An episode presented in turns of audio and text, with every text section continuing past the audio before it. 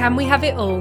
A business and lifestyle podcast for women solopreneurs and small business owners, inspiring you to build the business you truly want to with tips and insights to help you flourish.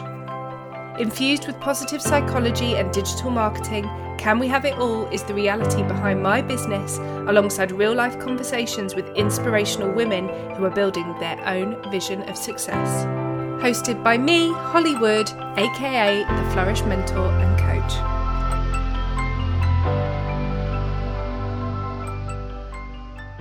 Hello, and welcome back to the podcast. I am feeling really energized because the sun is shining, and oh my goodness, it makes me feel about a hundred times better and a hundred times more human. Anyone else feel like that? It really makes me feel like I need to be living somewhere with far more sunshine, but you know, good old Great Britain. We love you. Anyway, enough of that. Um, this week, I wanted to dive straight into something that I think is so important and maybe not really like that glamorous in terms of entrepreneurialism, but it is so key. And yet, so many people that I come across, my peers, my colleagues, my clients, do not take this part seriously. And that is really, truly understanding and tracking metrics within their business. A lot of us solopreneurs, I would bet, are pretty creative. Um, maybe we like the more innovative side of things, and a lot of us might not be that techy or, you know, into kind of numbers. I'm speaking generally here, by the way, because I'm sure there's lots of you that are. And that can often mean that we don't absorb ourselves as much into that kind of tech side, the metrics, the analytics, as much as we do the creative, innovative side. I certainly know that's been true for me. But I luckily very early on realized the importance of really tracking my metrics and understanding um, predominantly what marketing is effective for me as a business owner and as a growing brand. And I think that's come from me being a blogger first. So, for those of you that don't know, I were, have been a blogger for about 13 years and I started out my what is now a business and brand as a lifestyle blogger as a hobby and kind of built that over the years into something that was kind of a commercial offering and has led me into now what I do as a business owner. But being a blogger meant that I was really aware of certain metrics and analytics, and it really helped me gauge what was um, landing right with my audience and what was um, sitting right and what was successful. Um, and as business owners, we really need to know and understand what is working in terms of our marketing, what is leading to conversions and sales, what is an effective use of our time, and what is an effective use of our time going forward to continue to grow or scale. So, I'm going to dive into eight metrics that I think every solopreneur needs to understand and track inside their business. So, if you're not doing these, please take this as your signal to get going, get doing it, get tracking. And if you're not able to do it yourself, pull in someone that can, pull in someone that can do it for you. So, the first two metrics that I want to talk about are based around sales because, you know, as business owners, one way or another, we're all going to be selling something. It will look very different to all of you, it will be set up in very different ways, but fundamentally, there will be something that brings generates income into our businesses. And so it is so beyond important to understand your conversion rates. Now, this is essentially the sales that come from a certain amount of leads, or it could be the sales that come from a certain marketing campaign, or it could be the sales that come from a certain lead magnet or live masterclass. Or it could be if you are paying for advertising, the sales that comes from that advert and those impressions. Because simply, if you are, you know, um, hosting a masterclass and you have a thousand people on that masterclass and you have two people convert, then that isn't a particularly high conversion rate. And you might consider that perhaps that format or that content or all the kind of metrics within it isn't the most suitable to convert into sales. Another example is spending all your time on Instagram but actually not having any leads or conversions generating from that platform. And you might be spending maybe five minutes a week on LinkedIn, but those five minutes always results in sales. So it's really about understanding what where your energy is best spent, where your time and your money is best spent. And if you are not truly tracking the conversions from each part of your digital marketing strategy, then you're not going to be able to make informed decisions going forward. So, if you have not been doing this, please do block out some time now to have a look and see truly where your clients and customers have come from. What campaigns have led to those conversions? It might be if you are a coach, for instance, um, how many discovery calls that you need to lead to one sale, or it could be how many impressions you need on your Instagram ad to lead to 10 purchases. It's so, so important. So please do take that time. The second metric in the sales area is your cost per lead.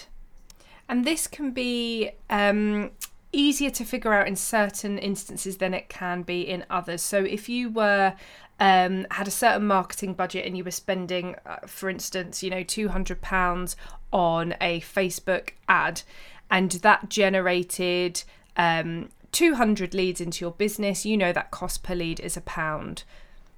But again, this is where understanding your conversion rates really comes into play because it might be a cost per lead of a pound, which is really good value for a marketing campaign, for instance.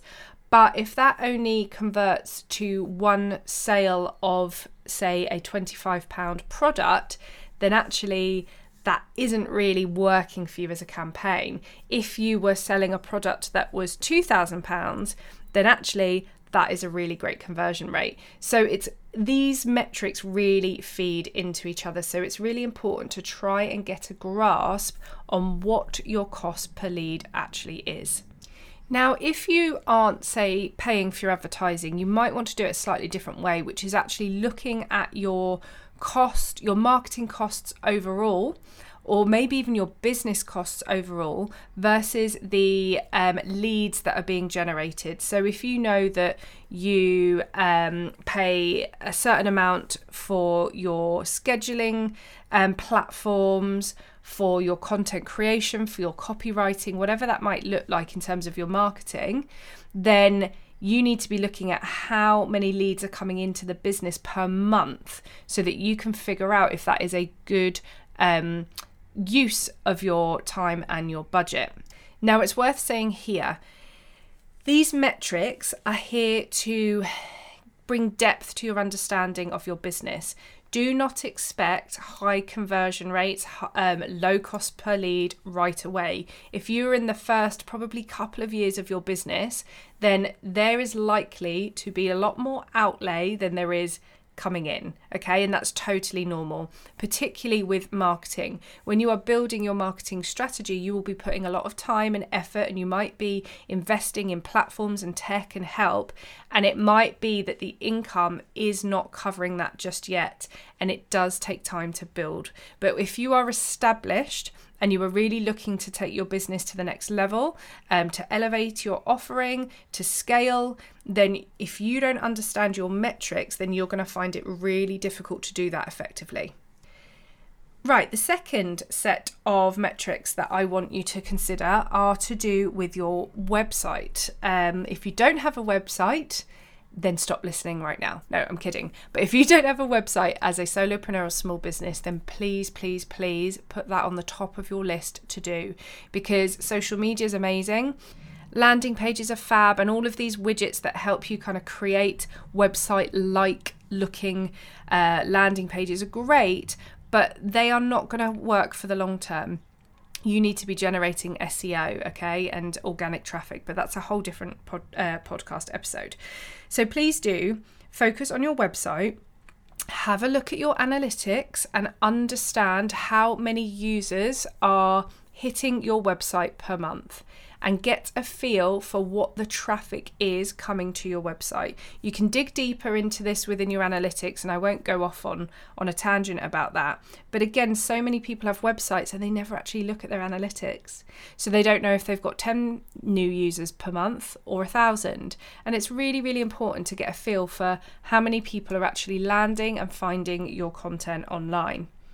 And another metric as well as your users is bounce rates. So again, it's all well and good having 10,000 users per month, but if you have a bounce rate of 99%, then they're not even seeing your content, they're not even taking it in. So it's really important to understand how um, your users are actually utilizing your website when they're there. And if they have a high bounce rate, then it means they're essentially clicking straight back off and they've either found you by accident or they're not liking what they're seeing right away. So, on average, for an e commerce site, a but good bounce rate is between 20 and 45%, like don't expect it to be tiny. You know, any bounce rates lower than 20% is regarded regarded as exceptional. So if you are higher than that, if your bounce rate is 50 to 80%, like it's something to work on, okay? But don't be completely disheartened. It just means you need to be really honing in on your keywords, the messaging, the user experience once they're on your website to make sure that the right people are finding your site and then being served with the right content once they're there. So another really good metric to be aware of. And then the third set of metrics that I want you to be thinking about is regards to email marketing. It's really important that if you are using email marketing as part of your digital marketing strategy, which you should be, that you are measuring and looking at the analytics and the insights for each message you are sending. So it's really important to understand what your open rates are because that will help you determine how engaged your list is and whether you need to be cleansing your list, um, segmenting it, so on and so forth. And again, that's a whole nother podcast episode. But understanding your open rates will really help you to determine a number of things. So, how engaged your audience are, but also what is landing right. So, it could be that you know a certain style of subject um, leads to higher open rates. It could be that a certain time of day leads to higher open rates. So it's really important as you experiment to track what you're sending when you're sending it who's opening it and how many people are opening it opening the email altogether. So understanding your open rates is super key as is the next metric which is CTRs so your click through rates so, this is once you have somebody opening that message, how many are actually clicking the thing that you are pointing to. So, generally speaking, with most emails, you will have some sort of call to action. That might be a button to download or book a call. It might be a link to your latest blog or podcast episode. It could be a sales call to action, you know, linking to um, a checkout page or a sales page. So, again, if you don't know what your CTR is, you're not going to get a good um, understanding of all of the things we've talked about um, already, which is your conversion rates and your cost per lead, and understanding where your time and energy and money is best spent with regards to your marketing. And just a note here people get really freaked out when they see what seems to be fairly low percentages for their open rates. And actually, anything kind of 19% and above on average is a really good open rate. So, again, don't be disheartened. Some of my clients are worried and then they tell me they have a 48% to 52% open rate, and that is absolutely incredible. So, you know, don't feel like it needs to be in the high 80s or 90s. If it is, you are doing something very very, right and you have a super engaged audience. But as I say, anything above 19% is really good. Click through rates do tend to be much lower, probably more like the 3 to 5%. So again, don't be disheartened. It's just worth understanding what looks right for you and your business and what essentially is leading to conversions and sales. And then the final set of metrics that I want you to be understanding is with regards to your social media. So, social media, um, has a number of different metrics that you can measure off depending on the platform. Lots to do um, with reach and likes and engagement and all of these things. Generally speaking, the two that I want you to really consider are your reach. So, how many people are actually seeing your content, because that's fundamentally what we want when we put things out there on social media.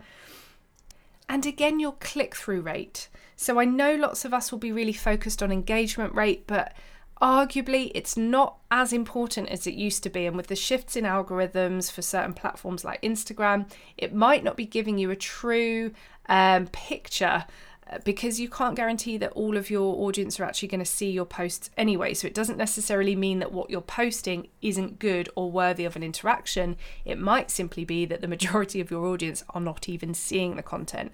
But again, that's another frustration we'll talk about another time but actually understanding your click through rate. So, if you are sharing something in a story, if you're sharing a link, um, it's really important to look at how many people are actually tapping that link or clicking through to it. Because again you just want to get a sense of is that content landing? What is what is it leading to? Is it leading to an inquiry or a lead or a, a dm or a discovery call? Is it even leading straight to a sale?